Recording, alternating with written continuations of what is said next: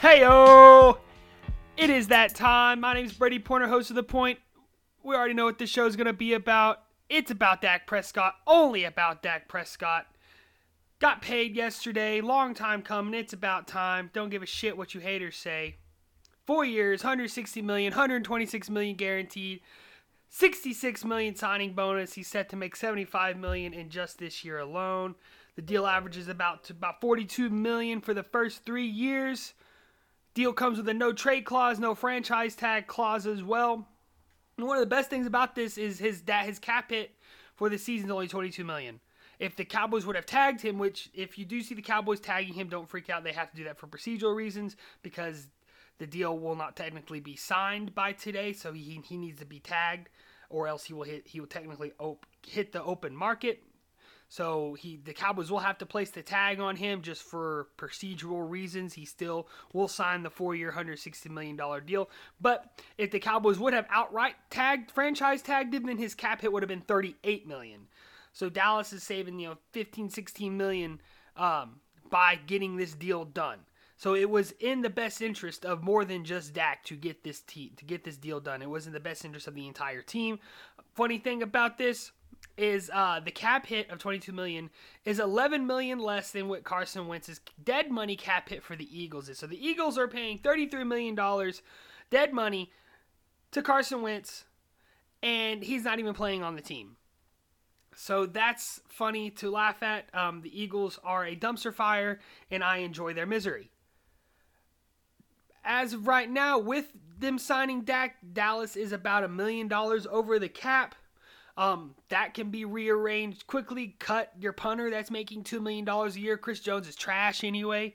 Um, he needs to go restructure some contracts. Amari Cooper, Zack Martin, Demarcus Lawrence can get their contracts restructured. And Dallas can open up 36 more million in cap space. Now that's that's that's more than what they have originally. They only had about in the teen 18, 19 million in cap space uh, before they signed Dak. So now Dallas has really opened things up for them to do something in free agency this year, which they have never done. Now the argument out, goes out the window of saying you can't pay Dak and then build around him. That's exactly what Dallas has set themselves up to do. And you don't have to worry about the future either because, one, there's going to be other quarterbacks that are going to get paid. Kyler Murray, uh, Josh Allen, Lamar Jackson still waiting on a contract. You know, even when Joe Burrow and Justin Herbert are up for their contracts, if they end up being able to get paid, you know, their these are their contracts. Their average per year value is going to be higher than what Dak is getting paid. And also, got, got to think about that TV deal that's coming up. Once that TV deal hits, the cap's going to skyrocket. And then, you know, Dak's 40 million a year is not going to look that much on look like that much on paper or it's not going to and it's not going to be taking up that much of the cap because it's going to skyrocket once these new TV deals come through.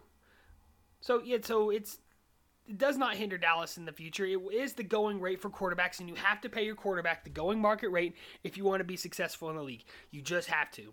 Okay, quarterbacks aren't a position you can take a discount on and play with the lesser player and make up for it. No, you you have to have the best quarterback on your best player needs to be your quarterback the majority of the time if you want to be successful in the league. And if you have that quarterback, you have to pay him or somebody else will because other teams not understand what good what good QB play can do for your team. And it seemed like the Cowboys didn't quite understand that until yesterday. And I'm glad they finally figured it figured it out because getting this done in a timely manner was crucial for them because now they can focus on the draft. They can focus on free agency. Using that money, they, they can they can open up. They haven't opened it up yet. You know, they still need to get the restructuring deals done. Hopefully, they take advantage of that and address these issues on the defense because the draft they're not going to be able to solely do it in the draft just because if the draft is too volatile, you never know who's going to hit, who's going to miss.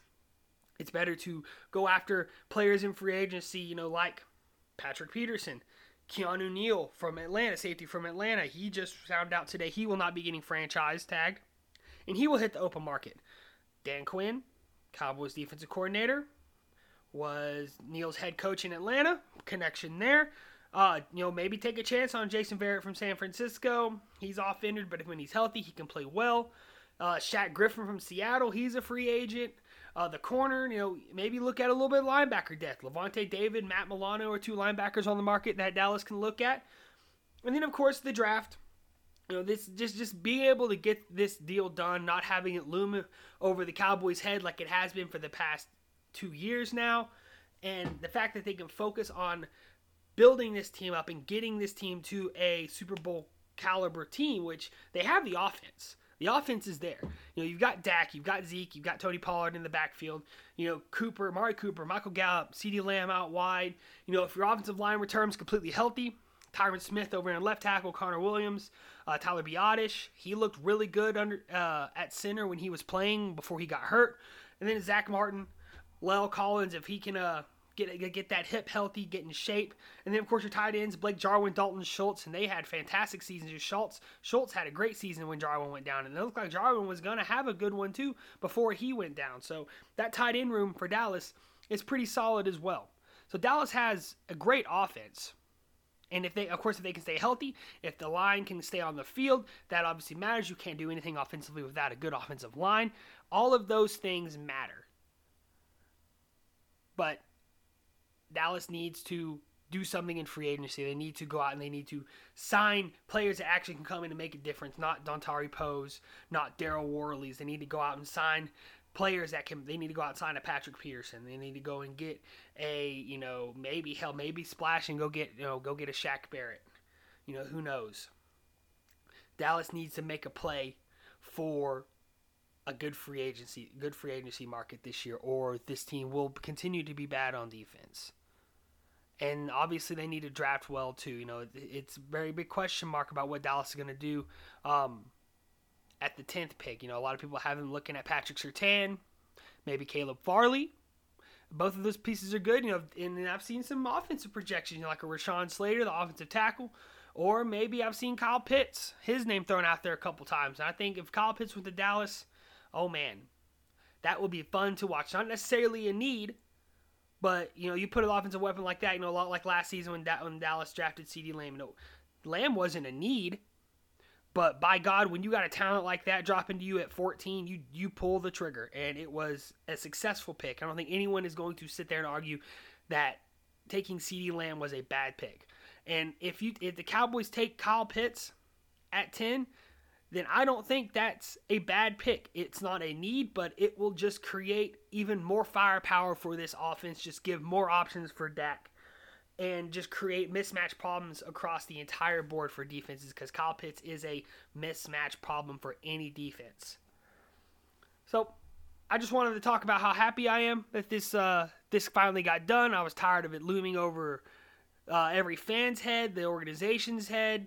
You know this this this got dragged out for so long for an extra two million dollars, four up to you know, potentially up to four million dollars extra, because the tag would have been $38 million. And Dak was asking for 40 to 42, and you couldn't give him two to four million dollars. See, this is this that's why it doesn't make any sense. Why this got dragged out for so long? Why this was such a pain in the ass to get done? It was just a few million dollars extra Dak was going to get if you'd have just given him the long term long term deal outside of the franchise tag. I mean, it it's not a win. Like I don't I don't know why the Joneses probably sitting there thinking they won something here. They didn't. I mean, they they dragged this out, drug this out for no reason. You know, potentially burnt a potentially could have burned bridges with their franchise quarterback and other players on the team because Dak was so well liked throughout the league. No, not to mention throughout his own team. There is not a player on that team that doesn't love Dak Prescott. And to see him to see the to have them see the front office bungle the negotiations and to see him potentially walk would have created a rift with the front office and the locker room because of just how well liked he was and what he means to that locker room and those and his teammates even Randall Cobb played with Dak, played with Dak for a year said Dak was one of the best teammates he'd ever had. So that just goes to show you the impact this man has on the locker room, on the field, it was imperative that the deal get done, and it got done. Seeing him walk was almost a, not an option. It wouldn't have been. It wouldn't have been an option because it's just not smart football. It, it would have been a serious call for the Joneses to sell the team if Dak would have walked. I would have been calling for them to sell the team. They cannot. They they letting Dak walk would have shown that they cannot run this team effectively by letting a franchise quarterback because letting a franchise quarterback walk because you can't just draft them. Can't just pluck them off the QB tree all ripe and ready to go. Doesn't work like that. People think it does, and it doesn't. Well, that's about it for the point. And just a quick show. Just wanted to go over the Dak Prescott signing. I was looking forward to doing a doing a podcast over this, and it finally happened. So we'll get back to you next week. Please like, please listen and share.